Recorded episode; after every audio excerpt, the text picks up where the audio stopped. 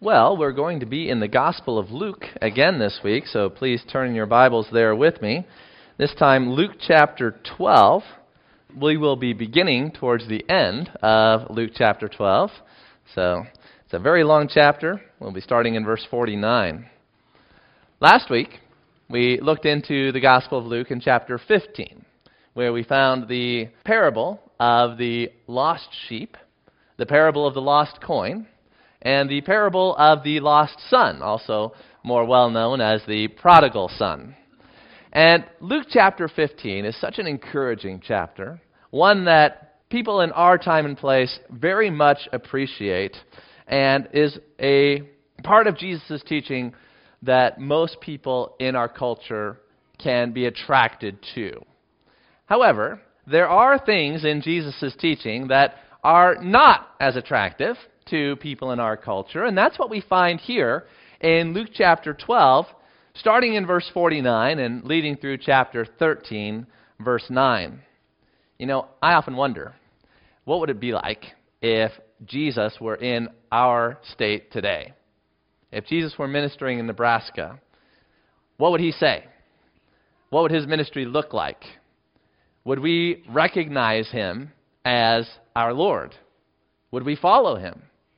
Or would we find him to be troubling in some ways? Would we even reject him or ask him to leave? Jesus Christ, who was he? How do we know what he would say, what he would do today?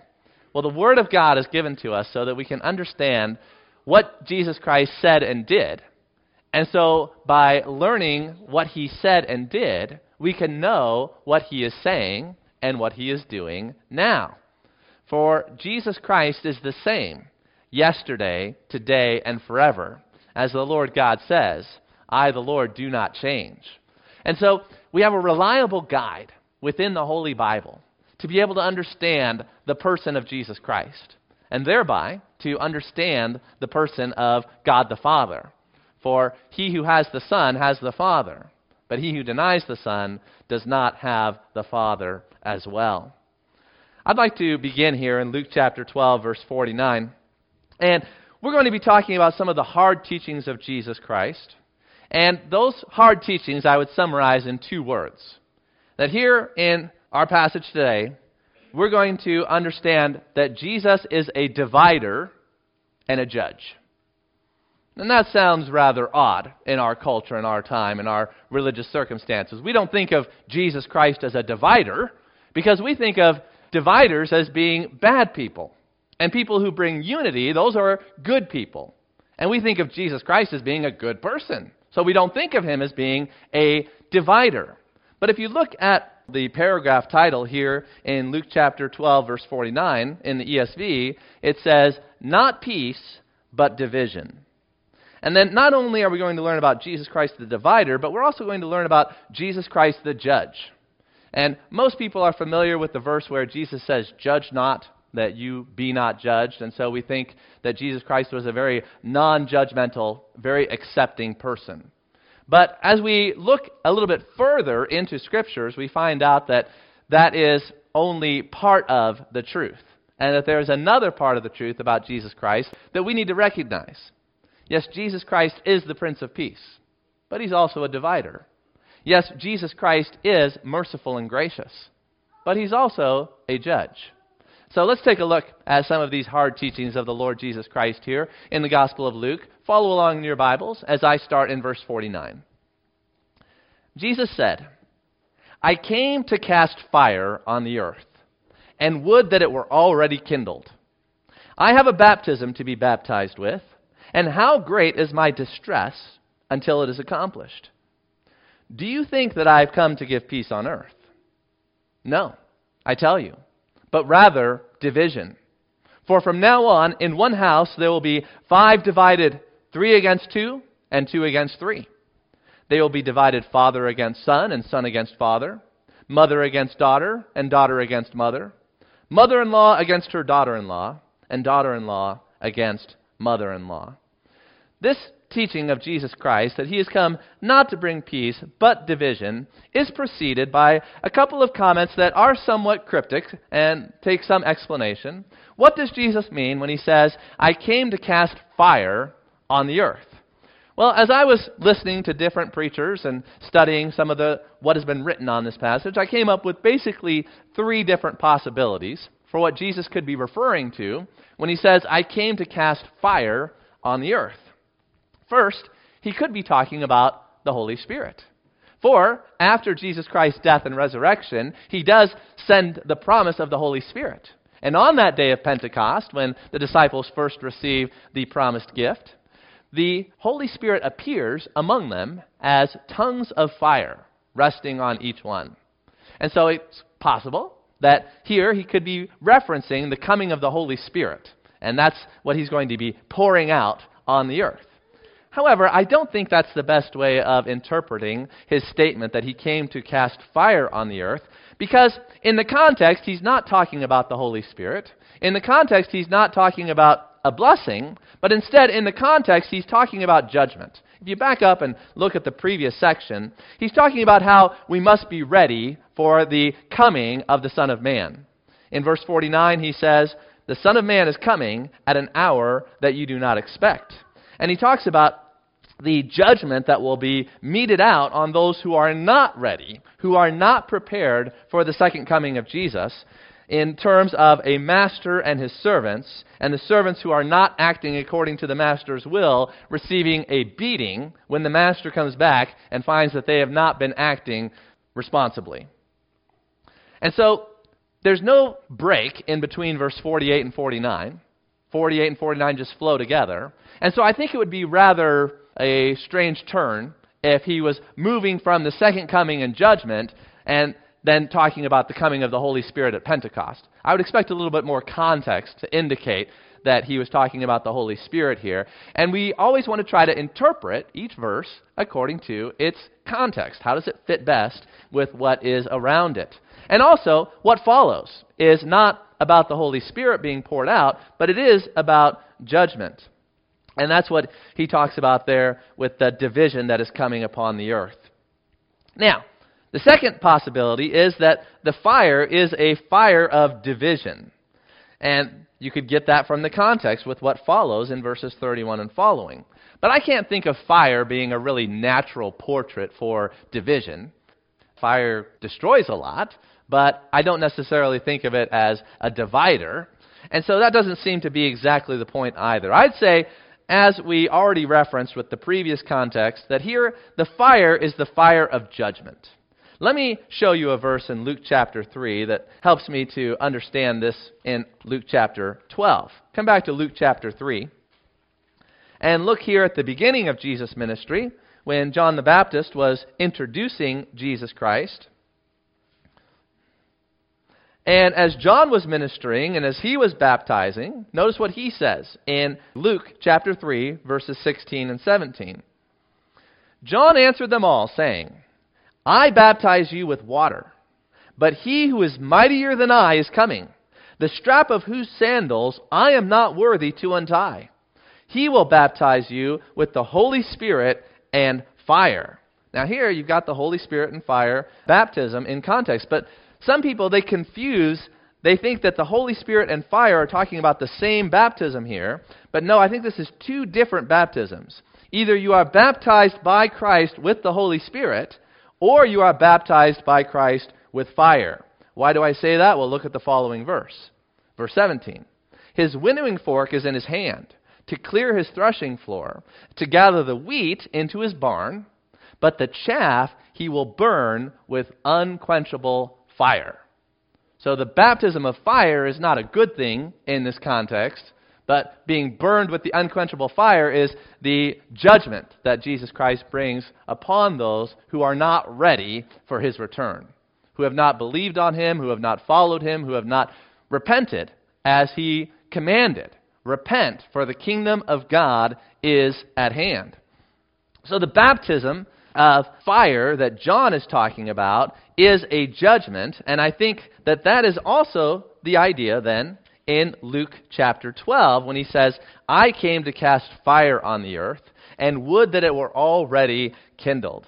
That there is a desire in the heart of God to cleanse the earth from all that defiles it. And we, as sinners, unrepentant sinners, those who are unsaved, they are those who defile the earth with all kinds of sinful thoughts, words, and deeds. Blasphemies against God, sins against God, crimes against God. And, and God has a desire in his heart to cleanse the earth from these things, which we saw in the very beginning of the Bible when he sent the waters of the flood to wash away the filth of man's sin. And so Jesus Christ is going to bring that fire of judgment. But before he brings the fire of judgment, he has a baptism to be baptized with. And here, as we compare this statement of Jesus, where he says very similar things throughout the Gospels, we know that he is referencing his own death. Baptism is a symbol of representation, it's a symbol of being joined with something or someone. When we are baptized into Christ, we are joined with Christ. We're baptized into his righteousness. We're baptized into his good standing with God. But Jesus Christ, he came to be baptized into our sin and into our death. He became associated with our sin and death and bore that penalty. And so he had that baptism to undergo. In another instance, he asks his disciples, who want to be exalted in his kingdom, if they are able to go through the baptism that he is going to be baptized with, where he was referring to his death, his martyrdom. And so he knows that before judgment that he is going to lay down his life and that this is something that weighs heavily upon him. He's looking forward to cleansing the earth, but he's not looking forward to suffering for our sins because it is a terrifying thing to fall into the hands of the living God. As much as Jesus Christ loves God, as much as he loves us, no human being could look forward to becoming sin and falling under the judgment of God, which is what Jesus Christ was here to do. Now, with those verses explained, hopefully, we can look in the words of verses 51 to 53 about Christ the divider. He asked the question Do you think that I have come to give peace on earth? And the question might naturally be answered well, of course. Isn't that what the angel sang when you were born? Peace on earth, goodwill among men, yea. Jesus says, Well, yes, there, I, I did come to bring peace, if you would ask him this. But before the peace is accomplished, there has to be a dividing line, there has to be a division. And he draws our attention to how deep this division goes by highlighting how this division runs through families. Blood is thicker than water is a statement that is well worn because it's true. That family ties are the stronger ties when it comes to our relationships in this world. But even family ties are not as deep, not as strong, not as lasting as the truth. Jesus Christ is the way, the truth, and the life. Your allegiance to Jesus Christ is the most fundamental aspect of human nature. And for those who do not have allegiance, but instead have an animosity in their heart towards the way, the truth, and the life, well, that is the defining mark of their character. It's more important than family, it goes to the very core of our being. And here, Jesus Christ, recognizing who he is, he's not just some man, he's not just some teacher that you can agree with or disagree with, but he is the truth of God in the flesh, and the truth divides. You are either for the truth or you are against the truth. This is the essential nature of humanity. Come back with me in Luke chapter 9. Luke chapter 9, verse 50. Here we've got Jesus and his disciples, and the disciples saw someone casting out demons in the name of Jesus, but he wasn't following along with the disciples group, and so they tried to stop him. But Jesus said to him, Do not stop him, for the one who is not against you is for you. So Jesus makes it very clear. The dividing line isn't, are you in this local group or not in this local group? The dividing line is are you for the truth or are you against the truth? And so it's not about do people listen to my preaching on Sunday morning? It's about do they listen to the truth? Because there's a lot of people out there who are speaking the truth. It's not about do they come to our church on Sunday morning? Well, then they're a part of our group. No. It's do they listen to the truth? That's the dividing line. If they're not against the truth, then they are for you. And they don't have to be a part of your circle, they don't have to be part of your group. You can have a lot of things that you don't agree on. You can have a lot of things that you don't have in common. But if they are not against the truth, then you are essentially on the same side. Very important for us to recognize this that Jesus Christ is the dividing line. And if they are on our side of Jesus Christ, then they are our people. Whatever else we might have in difference. But not only is Luke chapter 9, verse 50 true, but look at Luke chapter 11, where we have the flip side of this same truth. Luke chapter 11, verse 23. Jesus also said this Whoever is not with me is against me, and whoever does not gather with me scatters. So if they're not against Christ, then they're for. If they're not for, then they're against. Both are true. There's no middle. You're either for or against the truth. That is the statement of Jesus Christ. Now, while George Lucas might think that only Siths deal in absolutes, God deals in absolutes. And God is good. In him there is no darkness at all. And here we have an absolute truth about the absolute nature of Jesus Christ. You are either for him or you are against him. And what we should be doing is trying to make it clear to people whether they are for him or against him. Now, let's go forward to the Gospel of John. John chapter 17. Now, Jesus the divider is the one who divides between falsehood and truth. For truth, I can hold this up. Falsehood and truth. That's the dividing line of Jesus Christ. Now, for those who are in the truth, what is God's desire but that we be unified? There is to be no division in the body, but we are to have the same love for one another. We should rather die than to cause division in the body of Christ. Unity is so important among God's people. But it's also important that we not pretend to have unity with those who are not in Christ. We must have discernment to know who is in Christ and who is not, because that is the dividing line. Here in John chapter 17, I just wanted to draw your attention to verses 21 through 23, highlighting the importance of the unity that God calls us to have with all who are in Christ, that they may all be one, just as you, Father, are in me, and I in you, that they also may be in us, so that the world may believe that you have sent me.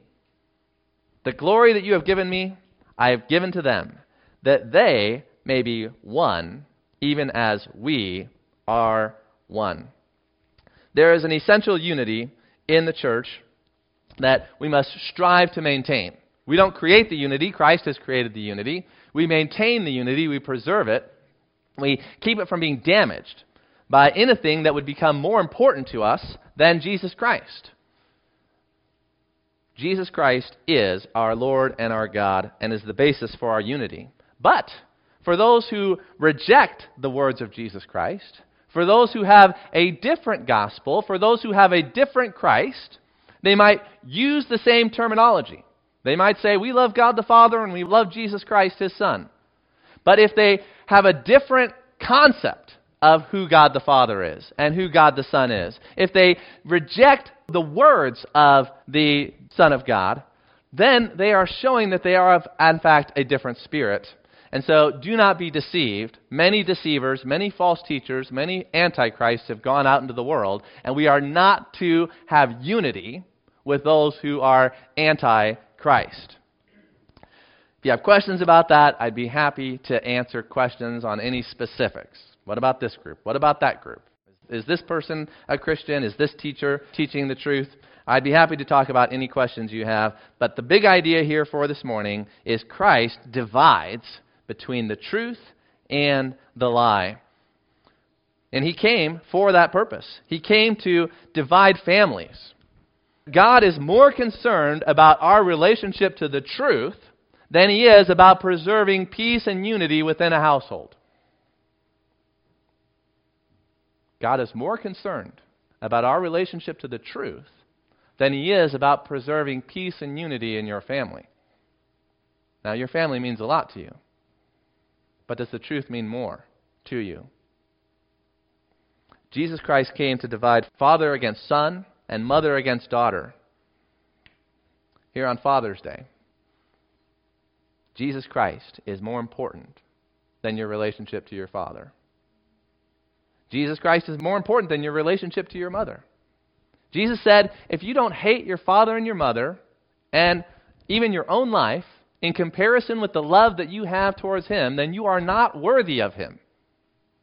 Now, that is a statement of someone who knows who he is. He is the truth. Now, Jesus came to divide, and Jesus came for judgment. We already talked a little bit about judgment there in the opening verses, 49 and especially verse 49. But let's take a look at the warnings of judgment that come in the following verses. Let's go down to the next paragraph here, starting in verse 54. Jesus also said to the crowds. So Jesus was an interesting person. Crowds would gather around him. And when crowds came, he would speak to the crowd words that were difficult and hard. Words that would often make people go away angry and confused. Jesus Christ, he spoke the truth because he loved the crowds. Listen to what he says. When you see a cloud rising in the west, you say at once, A shower is coming. And so it happens. And when you see the south wind blowing, you say, There will be scorching heat. And it happens. You hypocrites. You know how to interpret the appearance of earth and sky, but why do you not know how to interpret the present time? Now, calling people hypocrites is a good way to offend people. If Jesus were here and he came and pointed out to me my hypocrisy, would I welcome that? Would I say, This, thank you, Lord, you're right, I needed that? Or would I get offended? Would I say, Oh, that's not what Jesus would say? My Jesus would never offend me so much. Well, the Jewish people, they were religious people. They thought of themselves as being on God's side. And, and when the Messiah comes, he came and, and he didn't have a lot of positive, encouraging words for their behavior. But instead, over and over again, he points out their hypocrisy. That they are pretending to be one thing, but in fact they are something else. Now, when you pull the mask off of people and you show what they really are, they get defensive. They get angry. And they will come after you. Freedom of speech is great as long as it's not making me look bad. Jesus was pulling the mask off. Why is this a mask? What exactly is the sin that Jesus is pointing out here? They can discern the weather, they can predict the weather but they can't predict the spiritual times. They can't predict the coming of the Son of God, even though God's Word told them when He was coming, told them all about who He was, where He was going to come from, what He was going to do, and yet so many people did not recognize Him. They couldn't see, and also they couldn't see the coming judgment. They couldn't see the coming of Christ in mercy, and they couldn't see the coming judgment that was coming down upon them. They were so good at predicting the future in things of relative unimportance, but they were so bad at understanding what was going to be the outcome of their own actions, of their own unbelief and hardness of heart.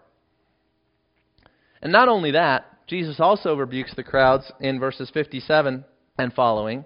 He says, Why do you not judge for yourselves what is right? As you go with your accuser before the magistrate, make an effort to settle with him on the way, lest he drag you to the judge, and the judge hand you over to the officer, and the officer put you in prison. I tell you, you will never get out until you have paid the very last penny. This is interesting. I think there's a couple of levels that this is functioning on here. Let's just look at the human level first. People have a tendency to not judge rightly when we have conflict with one another. We have several ways of doing this. One, we can go on the attack. Two, we can just ignore it and pretend like it didn't happen. And either way, what we're not doing is we're not willing to confess any wrongdoing on our part. If we just want to cover it up and go and look the other way, well, that means I don't have to confess any wrongdoing on my part. And if I go on the attack, well, I also don't have to confess any wrongdoing because it's all that person's fault. And so our self righteousness, our self centeredness comes out in injustice in our personal relationships brother, sister, husband, wife, neighbors, coworkers, business partners. How many unresolved conflicts have we left behind? How much work and effort did you put into resolving those conflicts? Or did you just say, eh, I don't need them anyway. I got other friends. I got other people I can do business with. Leaving one broken relationship after another because you refuse to judge rightly.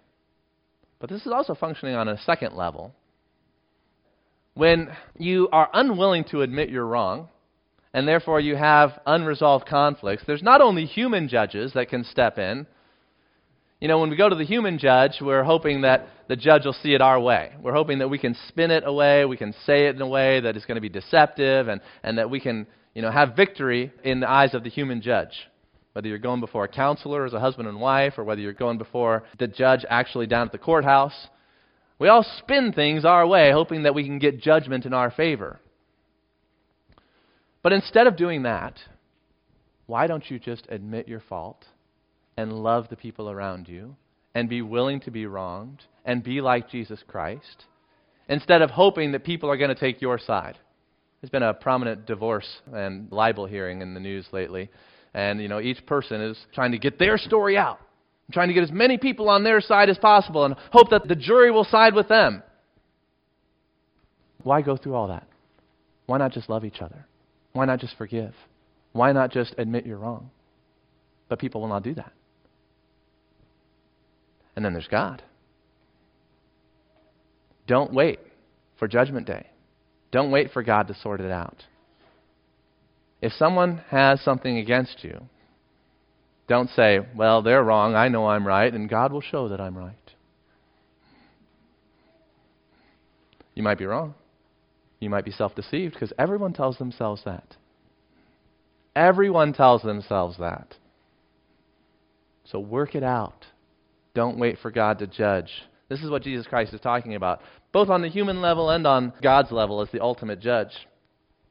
So he's confronting us with our spiritual blindness. He's confronting us with our self righteousness and our inability to get along with one another and, and to settle our own matters, our own affairs. Now, I don't want to settle everything for my kids. I want them to learn how to settle it themselves. Learn how to be wronged. Learn how to admit you're wrong. Don't always have to go before mom and dad as the judge, right? Same way that we should be in the church. Now, Let's continue into chapter 13. The big questions in life. There were some present at this very time who told him about the Galileans whose blood Pilate had mingled with their sacrifices. And he answered them Do you think that these Galileans were worse sinners than all the other Galileans because they suffered in this way? No, I tell you. But unless you repent, there's the word you will all likewise perish. Or those 18 on whom the tower in Siloam fell and killed them, do you think that they were worse offenders than all the others who lived in Jerusalem? No, I tell you. But unless you repent, you will all likewise perish. That's a powerful passage right there. Dan was talking about this earlier. Why the storms? Why the damage? Why the disasters? You know, one of the things that these Jewish religious people would tell themselves is that, well, God is sovereign, God is in control, and so if He allows for a judgment like tower falling on you to happen, well, it must be because you did something particularly bad. And, and those 18 people, God providentially brought them there, and the tower fell on them because maybe they were hiding an affair, or maybe they were cheating in their business, and, and God got them. But you know me, I'm doing what's right. It won't happen to me. And we all like to tell ourselves that, right? It'll never happen to me. Whether we're religious or whether we're not religious, everyone's got this idea that this stuff happens to other people. And Jesus is telling us this stuff is going to happen to everybody. It doesn't just happen to other people. And people have questions, they have wondering, well, why? Why does God allow this? When the towers fell and all those people died. When the tsunami came in and all those people were washed away. When the hurricane hits, when the suicide bomber is there, when the shooter shows up. Couldn't God have stopped that? Why would God allow that to happen? Does God not care? Does He not have enough power? God does care, and He's got enough power, and we're all going to die because we're all sinners. That's what Jesus said. Whether you die when you're six or when you're 96, the penalty for sin is death. And it might seem like a big difference, but 10,000 years from now, when you're separated from God, it doesn't really matter whether you had 36 years or 96 years or anything in between. What matters is, did you repent? Jesus Christ's message was repent. A gospel without repentance is no gospel. It's not the message of Jesus Christ. You don't come to God to stay as you are. You come to God as you are, recognizing that you need new life. You need radical change. You need a change of direction away from sin and back towards God. This repentance that Jesus Christ is calling for is a humbling of ourselves before God to say, God, what you say is true. What you say is right. Your moral standards in the Bible are the right way, the good way. And I'm not going to be saved by trying to keep your moral standards, but I'm going to be saved so that I can keep your moral standards. And Jesus Christ died to wipe out all of my sins, but He lives so that I can have the power of God in my life to be able to live the way that God wants me to live. You don't earn your salvation by good works, but be sure of this you are saved unto good works, or you are not saved at all. You don't get to choose, well, I'll take the forgiveness side of salvation, but I won't take the new life side of salvation. I'll, I'll continue in my sin, and I'll love my sin, and, and God and I can be friends because Jesus died for me. That's not the gospel. And that's not an option. And for those of you who are teaching five day clubs and VBS and ministering at camp, I challenge you. Make sure that you are preaching repentance, not easy believism. We're not just saying a sinner's prayer. We're not just getting involved with church. We're not just singing songs that are happy and joyful. If there's no repentance, if there's not a willingness to say, sin is sin and I don't want it, and righteousness is good and that's the way I want to go, then there's not an understanding of Jesus Christ and the gospel, and there is no salvation. Jesus said, Unless you repent, you will perish. And so, tell it to the young kids, tell it to the old folks, everywhere that you go, repent and believe that Jesus is the Christ. That's the, the gospel message of the apostles and our Lord Jesus Christ. Now, in the time we have left, let's also look at verses 6 through 9. In the same vein, another iteration of this hard teaching of Jesus Christ concerning coming judgment. He speaks these things because he wants us to avoid the coming judgment. He speaks these things not to be harsh, not to be rude, but in love, so that he will wake us out of our spiritual slumber and into genuine faith and repentance. Listen to what he says in verse 6. He told this parable. A man had a fig tree planted in his vineyard, and he came seeking fruit on it, and found none. And he said to the vine dresser, Look, for three years now I have come seeking fruit on this fig tree, and I find none.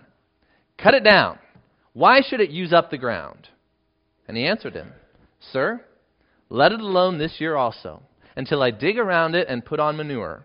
Then, if it should bear fruit next year, well and good. But if not, you can cut it down. Who's the man in this parable who owns the vineyard? Who do you think is the vine dresser? Well, in other places, the owner of the vineyard is God the Father. And the vine dresser is Jesus Christ. And so God the Father, he comes to Israel. Jesus is speaking to the Israelites. And he has planted Israel in a good land. And he's given them all that they need to be able to produce spiritual fruit the fruit of love, joy, peace, patience, kindness, goodness, faithfulness, gentleness, self control, all those things that are the opposite of what he's been rebuking here. And as Jesus Christ comes to Israel, he tells them, I don't see any fruit. That this is a barren fig tree. And the purpose of planting Israel in the land was that they would bear good fruit.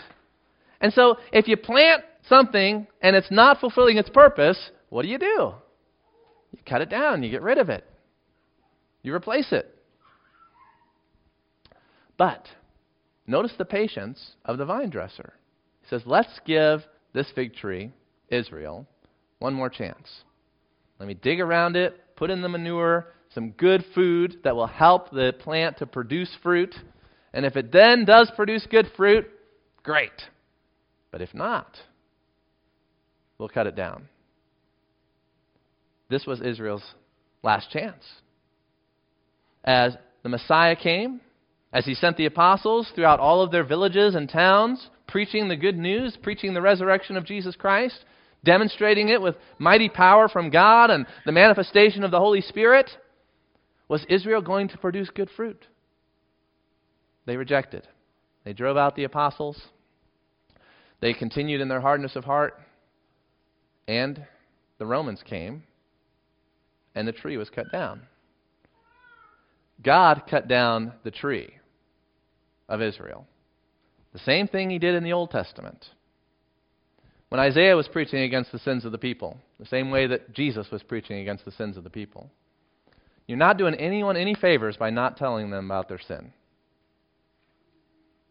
You are not following in the footsteps of Jesus Christ if you will not tell people about their sin. You can talk about other people's sin all day long, but you've got to talk about their sin. That's what the prophets did for Israel. That's what Jesus did for Israel. That's what we're called to do for Nebraska. We tell them about their sin. We call them to repentance. And if they repent, wonderful. But if not, what is going to happen? Well, in the Old Testament, God cut down the tree of Judah and Israel, the northern kingdom, of Samaria, with the axe of Assyria. Assyria was the tool in God's hand by which he brought destruction to his people. It wasn't out of God's control. He wasn't saying, oh, I wish I could control those Assyrians better, but they're just bad people, and they went and did bad things, and, and they hurt my people, even though I love my people so much, and even though they did so many bad things, I just wanted good things for my people, but all this is out of my control. No. God is a God of wrath and judgment. And if you warn people about the coming wrath, you are a good follower of the Lord Jesus Christ. But if you do not warn people, you will be accountable before God for their destruction. The Apostle Paul said, I am innocent of the blood of all men, because I have not shrink to declare to you the whole counsel of God, taking nothing away, adding nothing to it, but declaring the word of God to the people. That's our responsibility. That's our job as the Holy Spirit filled church. Some people will accept and believe, others will reject it. Some people will bear good fruit, other people will continue in their sin, and judgment day will come.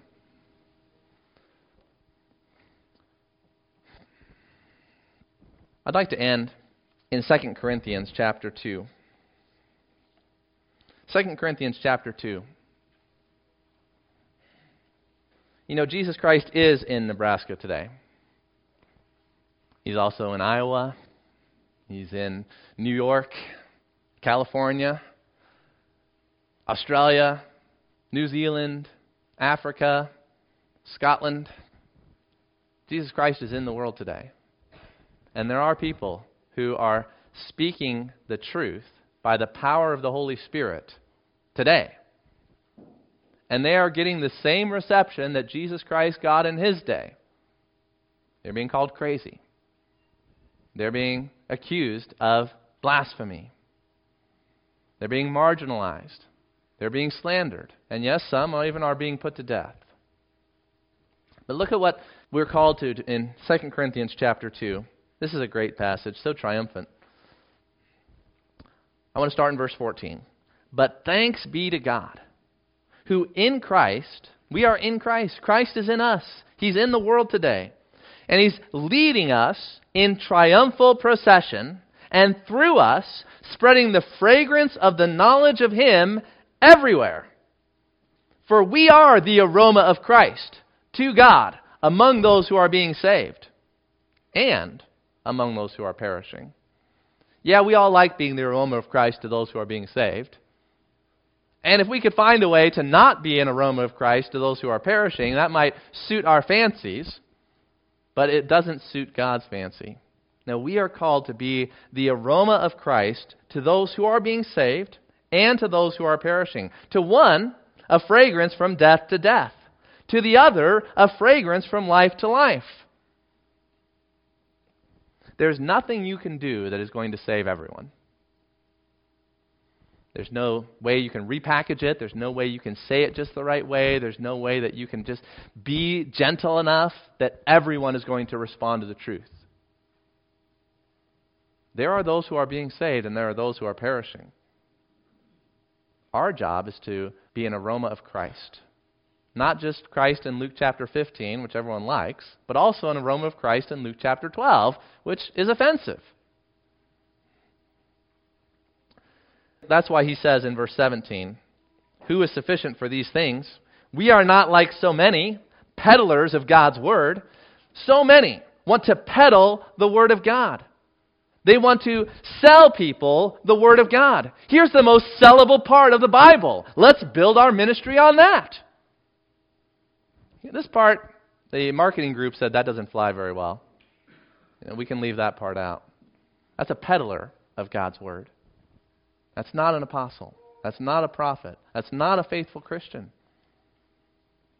We are commissioned by God to speak in Christ in the sight of God from sincerity, from genuine love.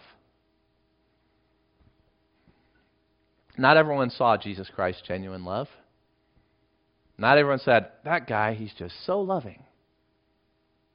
He was that loving. Not everybody could see it. Spiritually blind. It wasn't Jesus' fault that they couldn't see it, it was their own hardness of heart. It was their own unwillingness to repent. You can present the gospel, but you can't make people believe it.